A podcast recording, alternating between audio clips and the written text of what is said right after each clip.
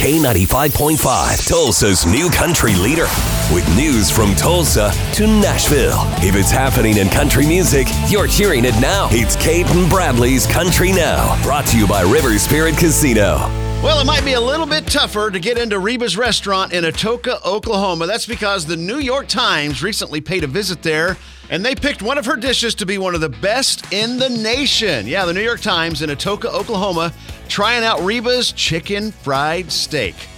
Their review of it says it has a high ratio of heavily seasoned crust to meat, a slightly sweet gravy, and you can actually taste the steak as you're eating it. All right?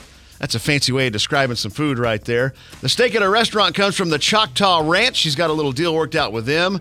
So are we up for a road trip? I think I am. Just a little over 2 hours away to go down to Atoka and check out the award-winning chicken fried steak at Reba's. That's your Cait and Bradley Country Now. Never miss it at K95Tulsa.com.